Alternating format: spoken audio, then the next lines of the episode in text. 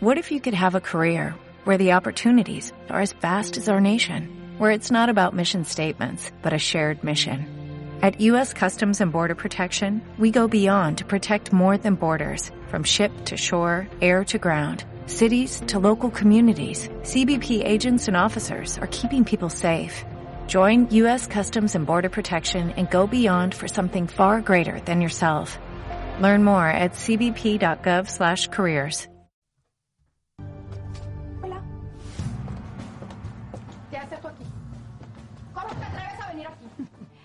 Desde que supe que Leo te echó de su casa. Pues bueno, supuse que vivías aquí, así que vine a hacerte una visita de cortesía. Si no te vas, voy a llamar a la policía. Tranquila. Solo vine a darte algo que te debía hace mucho tiempo. Ah, sí. ¿Qué? Esto.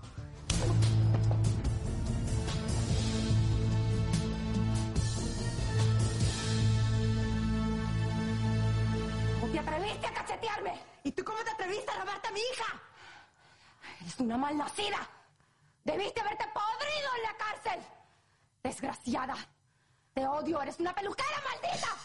Sí, disfrutando en la cárcel, pero ahora estoy libre. Pero no puedo ver a mi hija gracias a ti. Lo de la peluquera maldita no es lo peor. Lo peor son las bofetadas, las tortas que estas dos actrices se dan en lo que es la mejor pelea de la historia de las telenovelas. La, la- Sí. la- la subiremos, la subiremos a la página porque porque sí merece la pena verla, yo creo. Porque hay unas, unas habilidades. Es aquí impresionante. Yo creo que las actrices han tenido que sufrir. O sea, las, propias actrices eh, a la hora de interpretar esta escena en la que se, se pegan una, pero tremenda. Se agarran del cuello, se tiran del pelo, se dan Hay bofetadas. hasta piruetas incluso. Eso es un conflicto irresoluble. Ahora hace como les pagar, eh, les tira la pierna una a otra, es, es tremendo. ¿no? Bueno, aquí se ha perdido eh, nada, la, la posibilidad de, de la resolución de este conflicto. Aquí hay un conflicto al que muy pocas personas llegan, porque casi Eh. siempre se puede evitar ¿no? llegar a estos extremos. ¿no? Este ya está enquistado. Yo creo que aquí, a no ser que aparezca, no sé, un galán con un traje blanco, esto no, no lo frena. Llega a aparecer, llega a aparecer. No mira- lo frena míralo, nadie. escúchalo, escúchalo. No lo frena nadie. ya! ¿Qué está pasando? ¡Ya! ¡Quietas! ¡Suéltame! ¡La voy a matar! ¡La voy a sacar ¡Tranquila! ¡Tranquila! ¡Se calman las dos! ¡Se calman! ¡La voy a ¿Qué matar! significa? Traje blanco y, y botón desabrochado hasta, Sí, sí, sí. hasta el pantalón. y- dice una de las claves de, de- de este vídeo va a ser, ¿eh? Se calman. se calman. Hay que calmarse, ¿no? Hoy vamos a hablar de gestión de conflictos. Eh, ¿A qué nos referimos con un conflicto? Don Daniel Novoa. Pues, don Luis Fraga, un conflicto pues no deja de ser que dos o más personas tienen el mismo objetivo. Entonces, dentro de esa línea, pues hay una confluencia, hay un choque. Y a ver cómo hacemos. ¿Cómo hacemos para, para llevarlo? ¿Es normal tener conflictos? Tan normal como respirar. Como la vida, ¿no? Hombre, interactuando, es gente en el mismo espacio. Es imposible que personas que convivan en el mismo espacio no llegue un momento en que sus intereses estén contrapuestos y, y haya que decidir. O sea, que peli vemos, que eh, el boli o el lápiz o la pintura amarilla, que solo hay una, o pues a dónde nos vamos de vacaciones, Uf, tantas cosas. Y ante esas situaciones, ¿qué actitud podemos tener? ¿Hay perfiles más o menos eh, exactos, bien construidos de, de tipo de reacción, de actitud?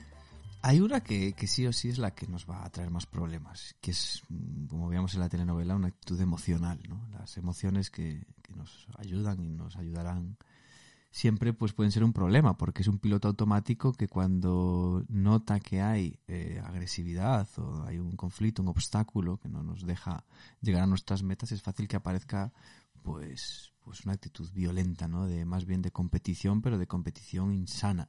Entonces yo sí tengo que apostar por una actitud que yo no, no defendería sería la de la violencia o una actitud centrada en una ira desproporcionada, ojo, porque también es cierto que como hemos dicho en otros podcasts eh, aquí, la, la ira es necesaria para saber también defender nuestros derechos. Pero claro, si nos dejamos secuestrar, como decía Goleman, por las emociones, mmm, mal comienzo. Si no somos capaces de defender nuestros derechos, podemos caer en la sumisión, en tener una actitud totalmente pasiva. Claro, no es bueno eh, la actitud de sumisión, la de evitación en según qué momento puede ser buena.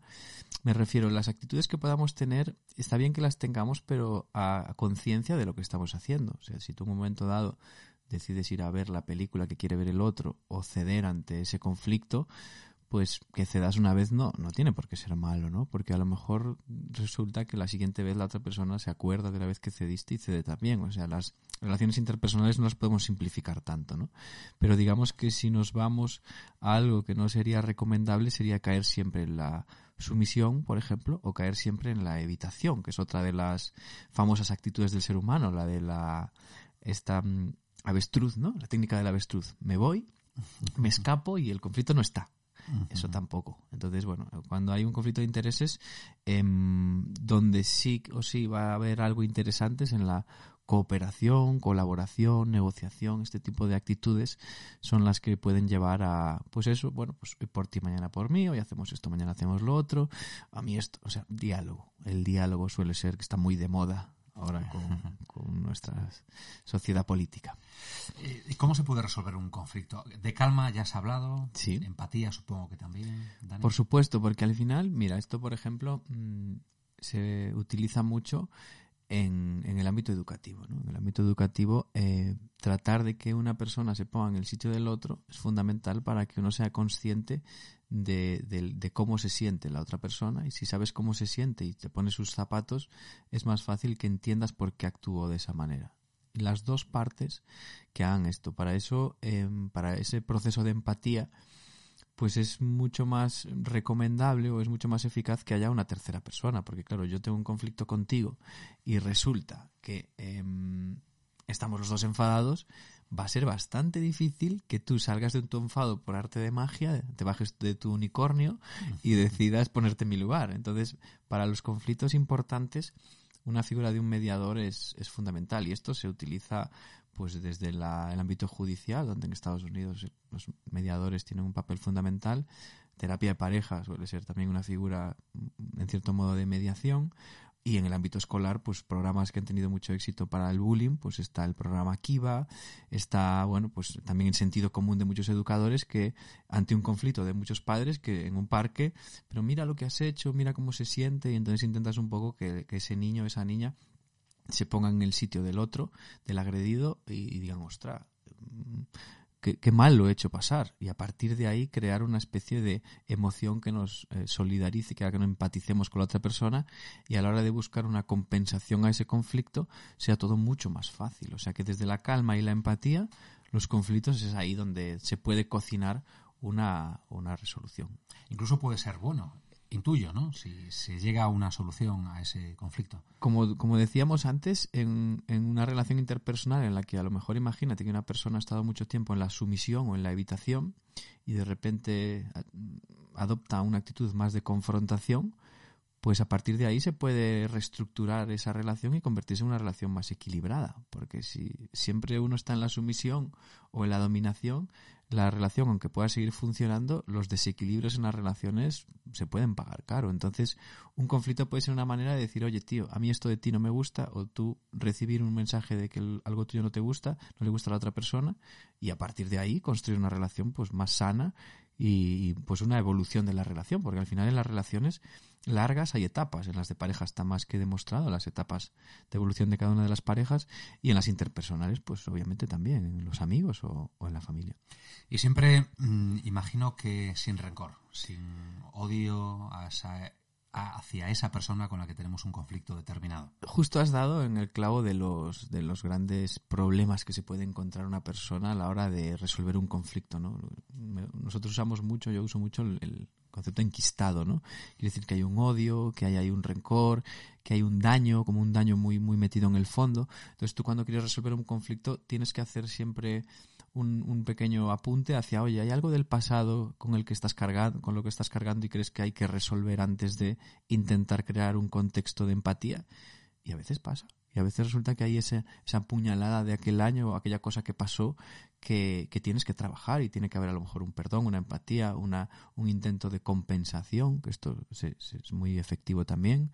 incluso para algún tipo de ritual que haga que esa persona pues trate de quitarse ese odio, porque hay una frase que se le, que se le atribuye a Dalai Lama, que parece ser que no es de él, pero que odiar a alguien es como pretender eh, matarlo envenenándote a ti mismo, ¿no? O sea, yo me enveneno para matarte a ti. El odio a, a quien hace daño es al que odia. Corroe por dentro. Claro, el que es odiado, Mm. eso no tiene, no, no hay, no sufre. Entonces, es- esos odios, eso, eso que está enquistado, de atrás hay que, hay que tratar de trabajarlo, porque si no, al final estás como construyendo sobre unos cimientos que a lo mejor no van a ser suficientemente fuertes para, para soportar el peso de una, de una relación. Para negociar la resolución de un conflicto hay que ceder. Uno no se puede presentar, entre comillas, en una negociación eh, sin la idea de ceder un poco o mucho. Es que si no, no es una negociación. Claro. claro. es que si no es una imposición. Vale, yo vengo a negociar contigo, pero yo no voy a ceder nada.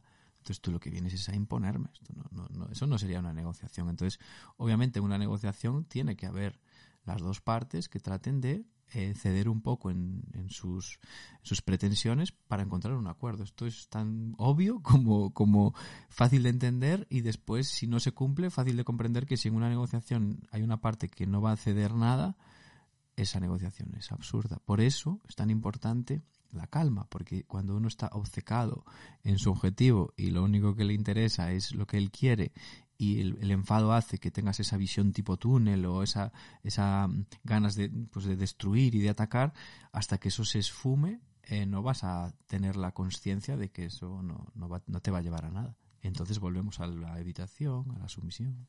Puede haber padres que nos estén escuchando y digan, hombre, es que yo, ¿qué voy a ceder con mi hijo adolescente a quien se le ha metido en la cabeza algo eh, que, le llevaría pues a, un grave error, ¿no? A cometer un grave error. ¿Qué voy a ceder, ¿no? En esas situaciones. Claro, ahí hay conflictos también que hay que entender que, que forman parte de, de la educación. Cuando un padre, una madre, una familia tratan de poner un límite, a veces ese límite no puede ser negociado.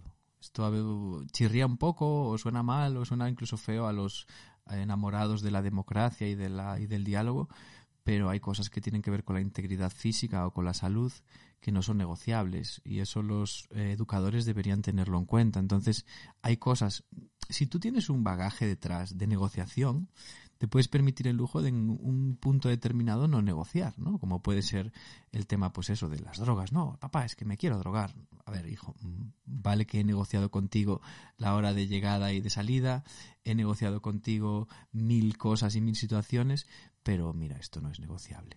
Lo siento, pero no. Entonces, una actitud de negociación, pero que puede haber, en la que puede haber alguna excepción y argumentada. ¿Por qué no? De lo que se trata es de evitar eh, nuestro esa escena que, escuchábamos y veíamos nosotros Tal al cual. inicio del, del podcast, ¿no? Madre mía, todavía me duelen las bofetadas. Mira, cómo ha sonado. La pondremos, la colgaremos en, en nuestra, en nuestra web podcast de psicología.com y ahí podremos, podremos, los que quieran verla y disfrutar de, de la peor eh, escena la historia. de, la, de las De peleas las de telenovelas, telenovelas. pues, pues la podrá, la podrá ver y disfrutar esta, esta maravillosa pelea con acrobacias incluidas. Ha sido nuestra entrega número 12, la gestión de conflictos entre personas y estamos ya a punto de preparar y de colgar la entrega número 13 de este podcast de psicología que va a estar dedicada a Pues si estamos hablando de problemas de sueño, las cosas, la, perdón, de, de conflictos, las cosas que te quita, una de las cosas que te quita el sueño, pues precisamente es tener, tener un, tener un conflicto. Entonces, para esos posibles problemas de sueño o de conciliación del sueño, pues vamos a, a tratar de dar así algunas pinceladas que ayuden a, se escucha ahí de fondo, que ayuden a las personas a tratar de descansar mejor. Problemas de sueño, lo hablamos aquí en el podcast de psicología muy pronto. Hasta pronto. Hasta luego.